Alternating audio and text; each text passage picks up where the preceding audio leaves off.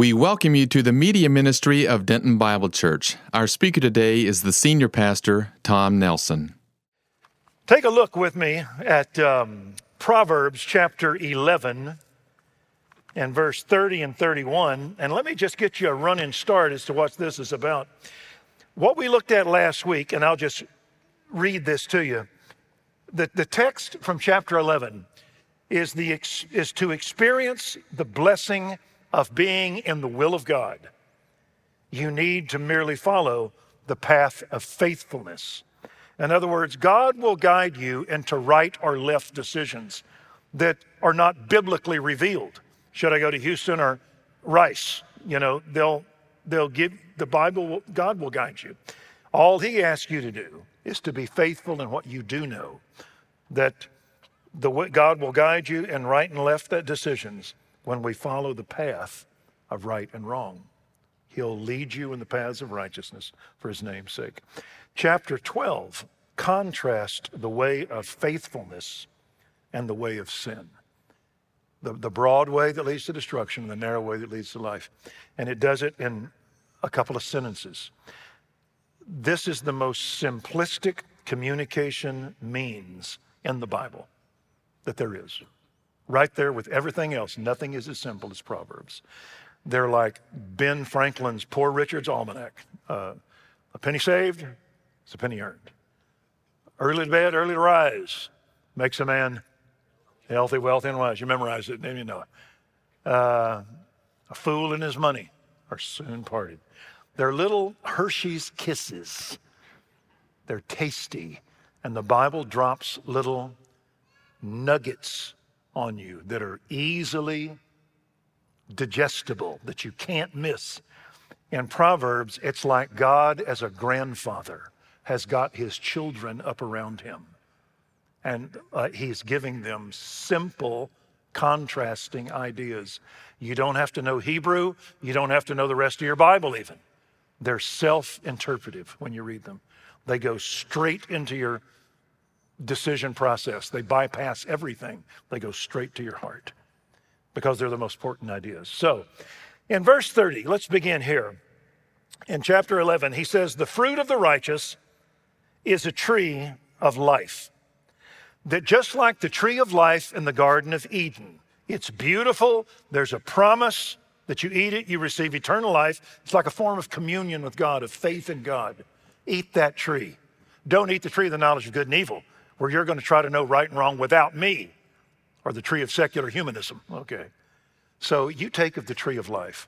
Well, it says here that that tree continues in the righteous, that you look at him, at her, they are delightful, they're a delight to the eyes, and they're the ones that can bring you into fellowship with God. And so the righteous, like a tree of life, they impact all that are around them. All of you, the chances are, before you came a Christian and trusted Christ, you trusted a Christian.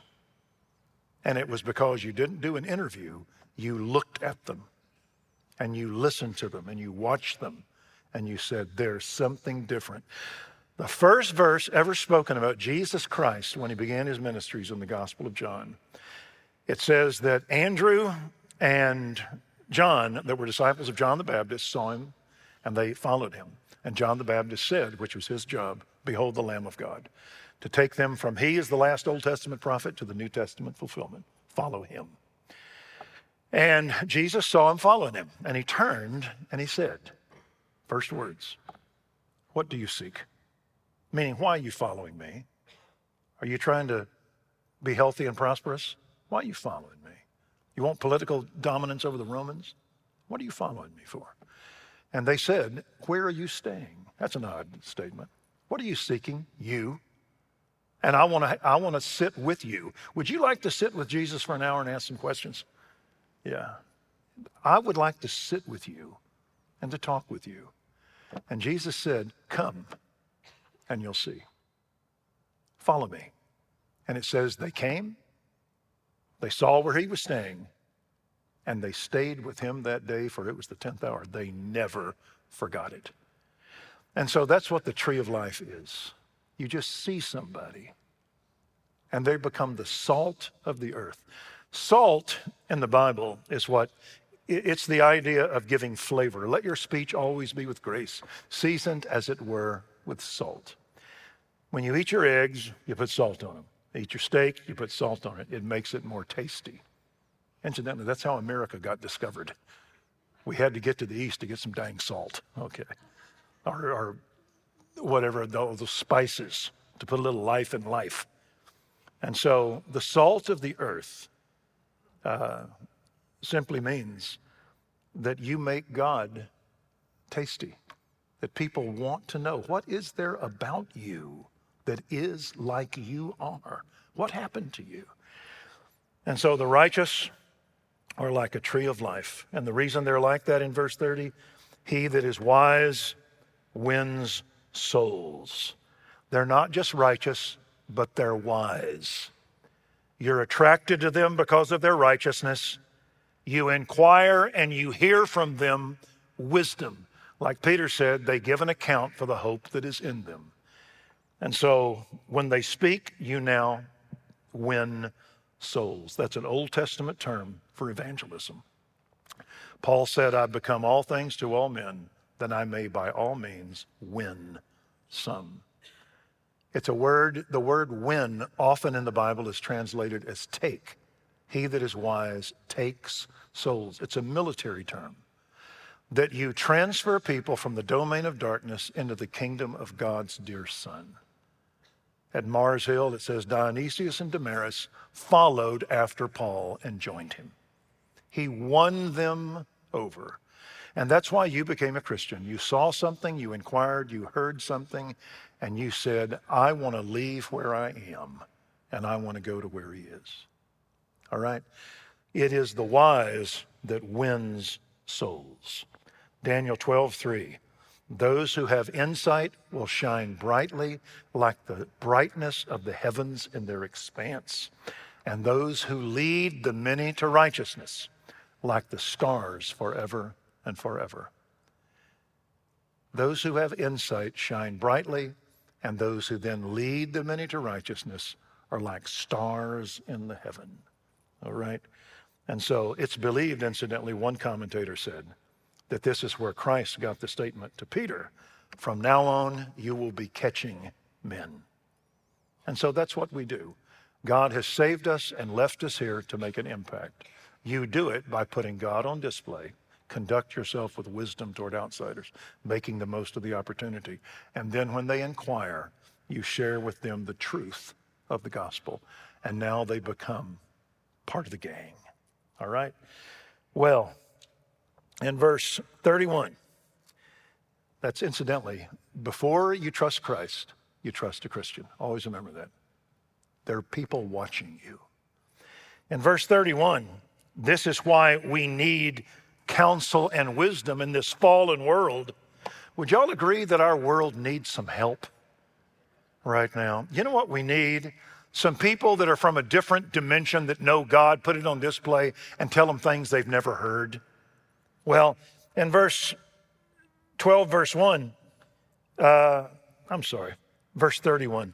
I'm getting old, okay? I really know my Bible, I just don't know where it's at anymore.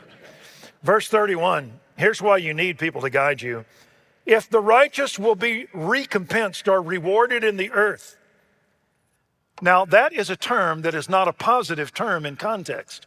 Because the next line says, How much more the wicked and the sinners? The righteous are recompensed in the earth. One commentator said, Just because you are Christian, do not mean that you cannot shoot your foot off doing something stupid and immoral. Would you agree that just because you're a Christian, you are exempt from messing your life up royally? We still can do it. Ask Moses Noah who got drunk, Moses who lost his temper, uh, Peter who denied the Lord, uh, James and John that said, Could we please sit at your right hand and made everybody else mad? David and Bathsheba, Samson and Delilah, and Samson and his nameless 700 women. Okay. And so it's easy for a Christian to shoot his foot off. And so he says, if the righteous can get recompensed. How much more the wicked and the sinners. How many of you have loved ones that you have watched for the last 30 years get ground up in a chipper because they have gone somewhere they shouldn't gone with somebody they shouldn't be with doing something they shouldn't be doing and you can't talk them out of it and now all you've got is a great big bloody patch of bone marrow you'll remember that. Okay. And that's all that's left. And you just wonder how much damage can they do to themselves? Well if it's tough for you it's even tougher for the godless. And so we live in a world where people become, uh, what's the term? Indecent, and then they become immoral, and then they become violent, and then they have to change reality defeat their sin. They become despairing, and then they become insane. All right? And we need people to help them. I was in a coaches conference just a couple of weeks ago, a bunch of coaches, teachers in school. A woman looked at me and said, what would you do if you had a girl in your class that thought she was a cat? I said, Excuse me, I thought you said a woman had a kid thought he was a cat. Yeah. You what? See, I never dealt with this in the 60s. All right. She thinks she's a cat and she grooms herself and licks herself in class, and the administration demands she be given a litter box. I trust she never has to use it in the class. I said, You're kidding. No. I said, That's unbelievable. Her husband was sitting right next to her and he goes, Oh, yeah, I got a raccoon in mine.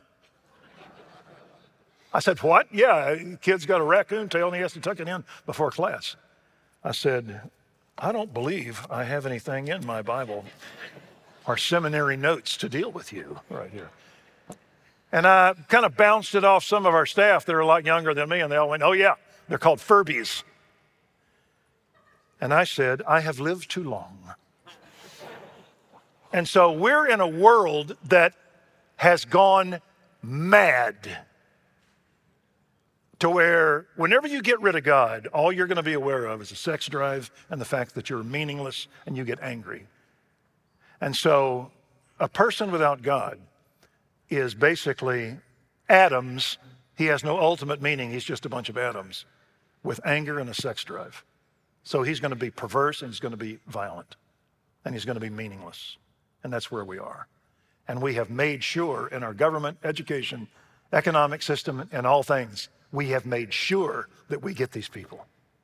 And we are the sane human beings. That's who we are. And so we're in need of, these people are in need of some answers. Where are they going to get their answers? Harvard? Yale? Hollywood?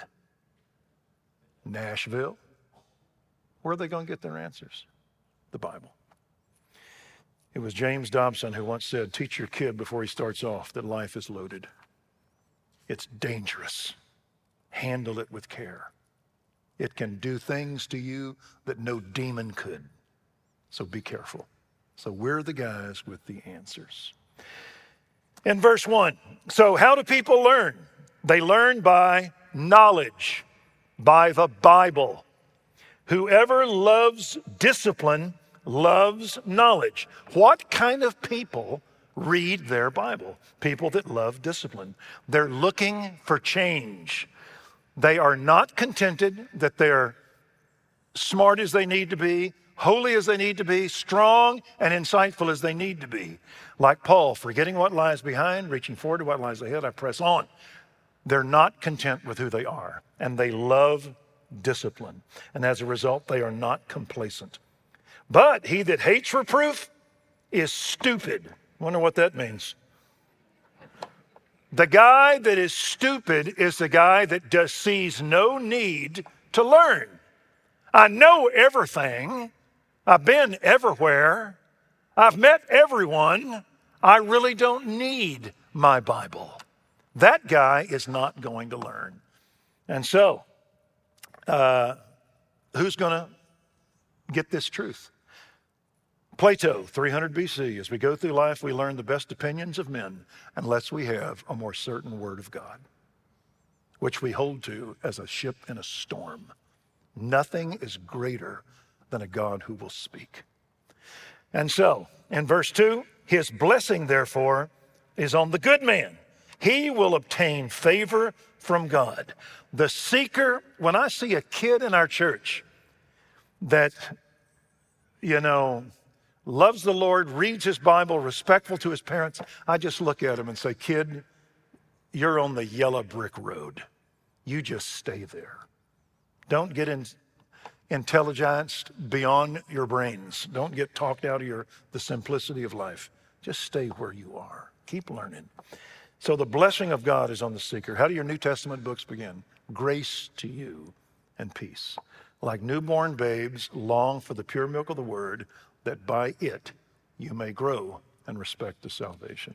Hopefully, you can be in your Christian life to where, after years, that you can take any place in your Bible and have somebody read it, and you can know approximately what book that they're in. That you should know your Bible that well. And you do that not by going to seminary, you do that by percolating, by every day, sometimes morning or evening, you spend time in your Bible. Okay? In other words, doing this instead of doing this. Okay? You read your Bible. And so the good man obtains favor, but God will condemn the man who devises evil. That man is alien to God. He is the walking dead. Ignorance is its own judgment. He will find nothing in a finite world to meet his needs. He is alien to God. In verse 3, the wicked, they will not be established by wickedness. In other words, guys that don't know God and wander off, they won't be established. They are light, they bounce around, they're flaky, they flit, they don't contribute, they are light, and they are shallow. Do you know that the Hebrew word for glory is the same as the Hebrew word for weighty? W E I G H T. That, that which is glorious is that which has substance. But the wicked are so often referred to as chaff, and they're gone. And so, whenever I see a man, a woman that knows their Bible, walks with God, those are the go to guys that you can go to them and say, Could you spend some time with, could you come talk to my son? Uh, tell me, how did you get here? You want to know how those guys did it. And so, verse 3 the righteous have stability. The root of the righteous will not be moved. A root is something that you can't see, but it's an invisible source of strength. When you go down the road and you look at the median, what's always on the median? Grass, plants, trees. What's on the slopes on the side of the road going down to the road? Plants, grass, trees. They have roots and they hold in the soil. They bring stability. Whenever you have those fires in California and they burn off all the vegetation and then it rains, what do you got? Mudslides. There's nothing to hold in the, the, the ground. And basically, that's what we're seeing in our culture. That roots are gone. And when trouble comes, down it comes. And so, these are your go to guys. The old men in our church. I've watched the Jack Manuses, the Ken Kofelts, the uh, uh, Dan Heffleys, the uh, Kendall Lucases, the guys that are ancient, okay? And whenever men have questions, they come to those men. I don't know how many times, Debbie, uh, Carolyn, that I came to your daddy, to Revo, because he was an old, faithful, beat up guy who had walked with God. And I wanted to know what he thought about something. Same with your daddy, with Don Glenn. I wanted to know what he thought. Well, in verse 4, here's what sin can do if you don't get to it. An excellent wife is the crown of her husband. But she who shames him is like bone cancer, continual pain as deep as you can go in his body. A man has to have a wife that is honorable, Nothing is a deeper pain than a man to marry a fool. Uh, they don't come to this service. We send them to other services, foolish women. But nothing is more painful when your wife is your crown and she is nothing to look at. That's why if you want to compliment a man, you know how you do it? You say, Buddy, my old buddy here, how did a tick bit, shiftless, ignorant, ugly fellow like you ever get Connie to marry him? Now, would you think that would insult him? No. But he goes, I'm uglier than you know. You ought to see me in the morning. He's so proud of Connie. Amen, fellas? You can't do it the other way. Darling, how did an ugly woman like you? they just go off crying, you know. But that's what happens in a home when sin gets in a home. A man inherits the wind who troubles his own house. A woman, the Bible says, a wise woman builds her house. A foolish one tears it down with her own hands. She can ruin it. Here's a good verse for you. Better to live in the corner of an attic than to live in a house with a godless woman. What that means is just move your stuff up on the roof and fence off about six square feet. Get you a Coleman stove and a toilet and just live there but get away from her. I've got a buddy. He's not in this church. He made a load of money. And he married this woman that was the queen of the harpies. You know what a harpy is? He's a creature that comes down upon men, grabs them, takes them off, and consumes them. And he married one. Okay. And she left him for another man the divorce settlement, he gave her everything. Everything. And she moved off. One of his friends said, Why did you give her everything? He said, I just wanted her away. I wanted her in California. I would have preferred the Aleutian Islands, but California will do. Just get her away from me. And I remember him saying, I wanted to be able to see her barely with a telescope, just as far as I could get away. Better to live in the corner of an attic. And then Solomon said, That's not enough. Better to live in a desert place. Just go to the Mojave and let her have the rest, and you just live there with the iguanas, okay? Well, be encouraged. In verse 5, but the thoughts of the righteous man are just the counsels of the wicked are deceitful. Verse 4, you can ruin a home by an ignorant person. Verse 5, you ruin friendships. Bad guys are dangerous. The thoughts of the righteous are just. The counsels of the wicked are deceitful to get led astray.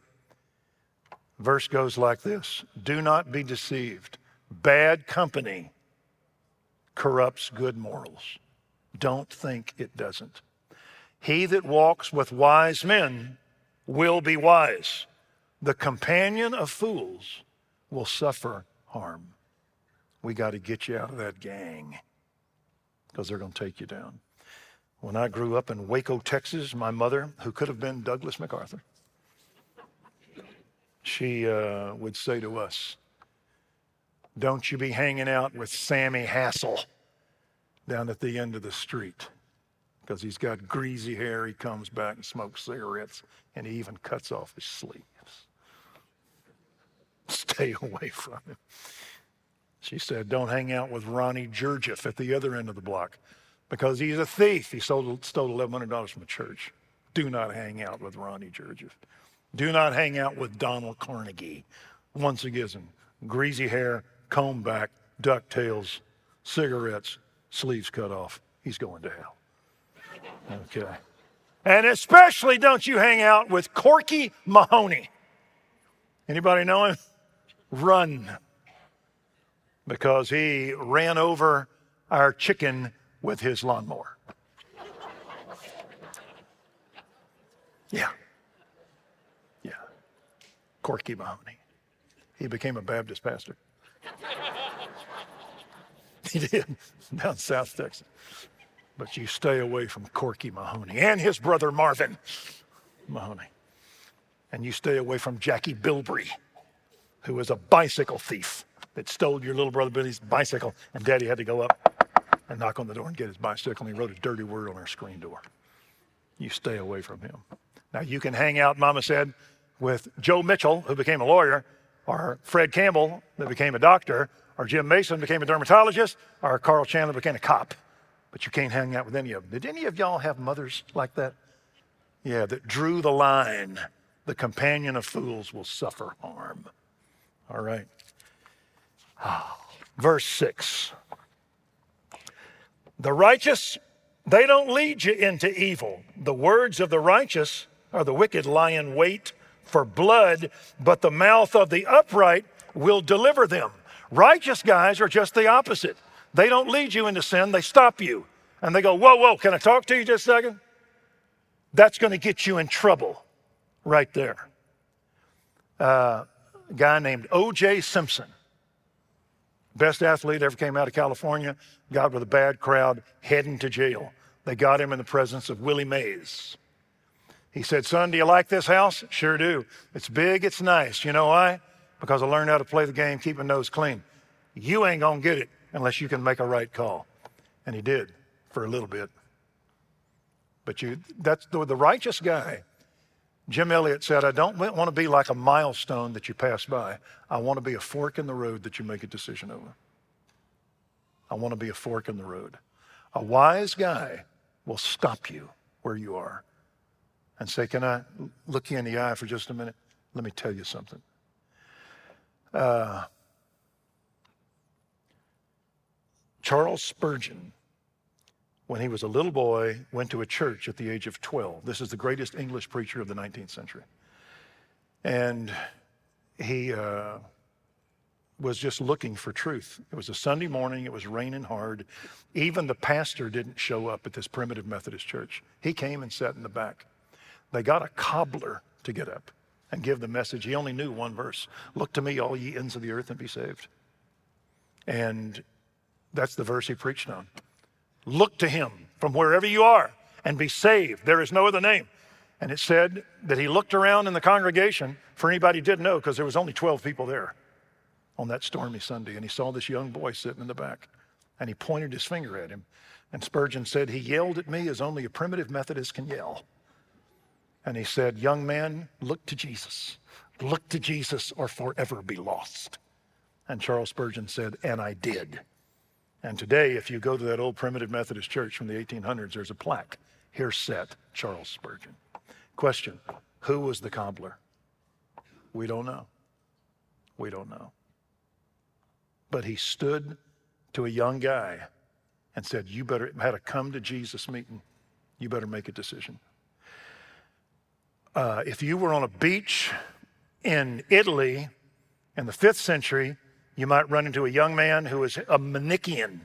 He believed that there was no infinite God, but there was a force for evil and a force for good that were equal and opposite. And they were struggling for the soul of man that was corrupted. It's called Manichaeanism, dualism. We'd call it Taoism, all right?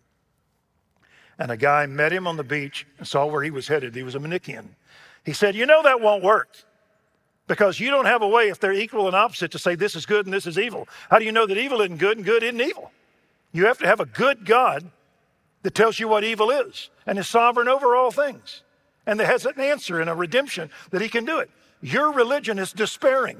And he challenged the young man. And he said, You need to go into Rome and sit in the presence of Bishop uh, Ambrose. And he did, who challenged him and he got saved. You know the guy's name was? Augustine, the guy that shaped the earliest Christian systematic theology. Augustine. Who was the old man? We don't know. But it was a guy who stopped him and challenged him. And so that's what the good guys do. They make a difference. In verse 7, what will the wicked do? The wicked are overthrown and are no more. they'll fail you. That's why when you study history about philosophy, economics, and politics and nations, you don't have one book. You have a succession of books because the political system rises and goes. Economic system comes and goes. Philosophy comes and goes, and they fall apart. None of them ever work. But as far as truth, we got what is called the Biblion, the book. They used to call the Bible the Biblia, the books, 66 of them. And then they said, no, they're one story. It's the book. So if you want to know truth, all you got to do is go to this one. And so the wicked are going to fail you, but what does it say in verse 7? Uh, but the house of the righteous will stand. Does this remind you of somebody that said these words? He that hears my words and doesn't obey them is like a man who built his house in the sand. And the wind rises, the floods come, and great is the fall. But he who builds his house on the, my words, like a man built his house on the rock, and it stood. That's where Jesus got this. The wicked in time will go down on you, it'll fall. You never fool Mother Nature, you never fool Father Time. He'll get you. They will not make further progress. Their folly will be obvious to all. Paul about false teachers. Uh, and so, if you're young today and you're listening to same sex, transgender, pornography, counterculture, feminism, systematic or systemic racism, gender assignment ad infinitum, trust me, you better save your articles because it's going to go away because the returns aren't in yet on those. The early balloting is occurring and it's going to be ugly. It's going to come down. And so the words of the righteous, they're going to stand. In verse 8, uh, the righteous stand, and here's why. It says, A man will be praised according to his insight. A man is praised not because he just looks at the entities of life marriage, sex, gender, government, money, home, children. He sees the meaning, he sees inside of it. And he knows where man came from, where the universe came from, where woman came from, what the family comes from.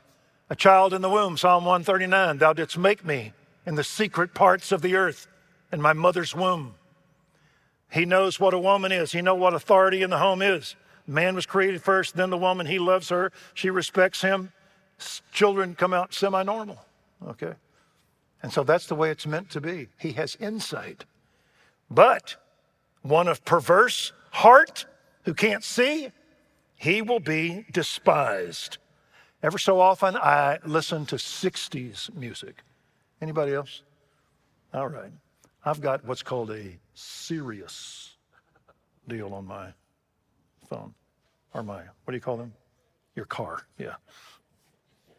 And I can, it's a woman's voice. She orbits the earth and speaks to me. Yeah, she's an Englishman. And I say, boop, play Enlighten, and I hear Bill Gaither. It just comes out of nowhere. It's amazing. And then I go, boop, play 60s, and I hear 60s. And you know what? I love, don't, don't email me, but I love the rock and roll. I love to listen to it until you start listening to the words. And then it's just insulting. And I always look at it, and Teresa says, What are you screaming about? I'm saying, You lied to me, Jimi Hendrix. Jim Morrison, you lied to me. Janis Joplin, you lied to me. That's why you all died at 27. You lied to me. John Lennon, bless your heart, you lied to me. And so they were young guys. They didn't have any insight. It didn't work. And verse 9. Now, Elvis worked. Okay. I ain't nothing but a hound dog. Ain't nothing you can do with that. no philosophy to it, you know.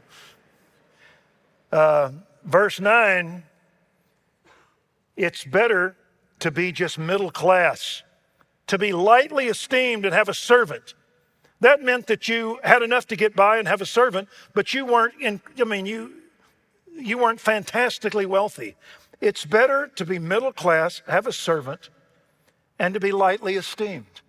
To be respected where you are, successful where you are, and you're not trying to be flamboyant and draw all attention to yourself.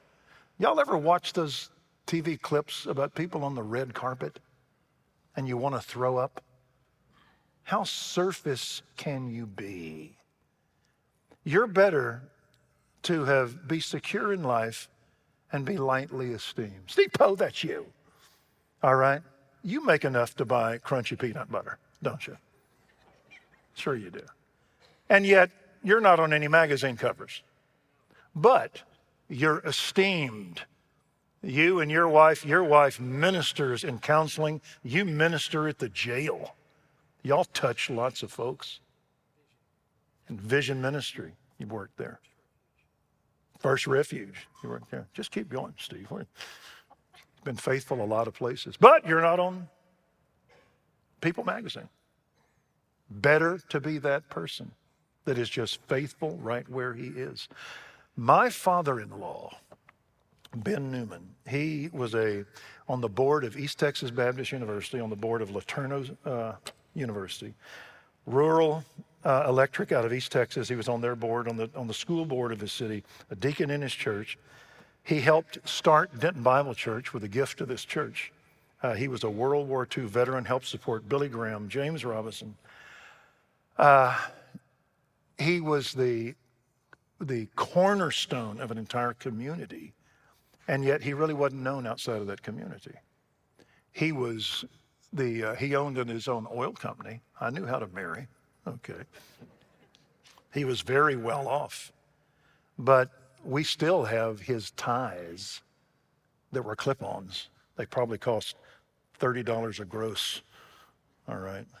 We still, uh, he probably never had a suit cost over $150. Uh, he would like, he liked to drive Cadillacs, but he used them like pickups. And he would get a new one and get all of his oily tools out of his old one and throw them in the back seat. And all of the fruit that he had stuck under the front seat that had gotten black and smelly, and he'd throw that in there. He would have a Cadillac, but he wouldn't let the Cadillac rule him, all right? Uh, he had a Bronco that he would get our grandkids on the Bronco and chase deer as they're clinging onto it. He loved to do that. I think CPC would take him away today, or CPS. But that's the kind of guy he was. He was well off, he was modest, and he impacted people. But he didn't play the world's game. And nobody, your daddy was the same way. He was well known where he is, but nobody knew Revo Stewart out there except the people he impacted. He didn't play their game. And so you're better off to be quality and not be flamboyant, rather than the guy that honors himself, but he lacks bread. In Texas, we call it being all hat and no cattle, of calling all attention to yourself. But once you get under the surface, there's nothing there. Be real. In verse 10, a righteous man has regard for the life of his animal even the compassion of the wicked is cruel. righteousness makes you loving. When you see yourself as in the image of God and other men in the image of God, you cannot respond to them too much in cruelty because you see who they are. They have great dignity. But with the wicked, he's not even kind to his animal. He's cruel. As a matter of fact, they have found that serial killers start off with cruelty to animals. He goes on in verse 11. He says, He that tills his land will have plenty of bread. It affects you in your, your social life. If you want to have plenty of bread, till your land, plant your seed, water it, fertilize it, weed it, watch over it, build your scarecrows, and in time it comes up. It's called responsibility, it's called a work ethic. As opposed to verse 11 he that pursues worthless things lacks sense. This person has no heart. They just want to get rich quick on easy street. So the Bible will affect your reputation, the Bible will affect your relationship to people. Your Bible will affect, in verse 12, it says, The wicked man desires the booty of evil men. It's really difficult when you get a kid in a gang to get him to get out of the gang because in his neighborhood, a lot of times, the guy with all the bling is guy gets the honor. It's the pusher, the pimp, the extortioner, the whatever, the thief, the guy that fences stuff. That's the guy that gets the glamour. Uh, you ever heard of Henry Hill? He was the guy that blew the whistle on the mob up in New Jersey. Uh, he was the later contemporary of uh, Joe Valachi. And uh, he was the one that they made the movie about called Goodfellas. Don't watch it. Okay. Goodfellas. And it starts off with Henry Hill saying, I used to look out my window as a kid and I saw the gangsters. And from as early as I can remember, I wanted to be a gangster because they had the cars, they had the women, they had the clothes. They never seemed to go to work, but they had everything. And by the end of the movie, he is on witness protection and he has lost everything. And so, the wicked man desires the wealth of the evil, but the root of the righteous, it yields fruit. The guy that has got his roots down in time, this guy makes marvelous impacts in life by knowing God. Uh, y'all know who Bear Bryant is? Greatest coach, college coach of all time, I think. Used to coach at A&M. Okay? He left A&M and he went to Alabama. And at Alabama, you recruit the best that want to go to Alabama. And when you recruit them, he said a lot of times a kid will sit down with you, kind of cocky, and want to know what you can do for him. Alabama or Auburn or Florida State, where should I go? What can you do for me? What can you promise me? And Bear Bryant said, as soon as you see that, you don't want him. You don't want a kid that's going to use the system. He said, one time, he said, I can smell a winner across the room. I know who he is. Because that was the way Bear Bryant was. And he said one time he had to sign a guy, and if you were around in the 60s, you remember Ray Perkins. He was an All American. His quarterback was Kenny Stabler, played wide receiver. He was from the state of Alabama, went on to the Baltimore Colts. Then he coached the Baltimore Colts, was immensely successful. Ray Perkins. Wasn't real big, but just a hustler. And Bear Bryant said, I went to talk to him, to recruit him. And I went to, because when Bear Bryant wanted a kid, he would go visit him. It was like Moses. All right. And so he would go see you. And he said, I'll come to your house. And he said, I can't see you. I'll be working. Where you be working at? Filling station. So he went to the filling station and they directed him over to the Dairy Queen. We'll go get a hamburger. So Bryant said, I waited at the Dairy Queen and I saw this kid, good looking kid, strong physique, walking. Had a t shirt covered with grease, gloves put in his pocket, had his hands washed off. He had been changing tires and changing oil. And he came and sat down with me and grabbed my hand and he just looked at me and he said, If I come to Alabama, will I get a chance? He said, What do you mean? He said, I don't need no promises from you. I need to know that you'll give me a chance. If I need to sit on the bench, you sit me on the bench. But if I can play, I need to play. Now, will you give me a chance to be what I am? Bryant said, You got that promise. Meeting's over. I'll be there. You want to sign a letter of intent? He said, I don't need to sign anything. I just told you. I'll be there. Bryant said he was a boy, he was a man in a boy's body. And he ended up becoming Ray Perkins. And that's what you look for a kid that says, Give me a chance. Well, I'm done. That's some good stuff, isn't it? Each line is a sermon. And now let's do what we hadn't done for two years. Let's have communion passed out to us by faithful and hygienic men. We disinfected them, sandblasted some of them. We had them dipped. Father in heaven, what a marvelous section of the Bible. Like God the grandpa sitting with his children at his feet and just saying, uh, You better know your Bible. And you better apply your Bible. And you better not listen to Vegas, LA, DC, New York, or Harvard because they're going to come and go like they always have. But you better listen to the words of the copybook headings, the truths that are immortally there.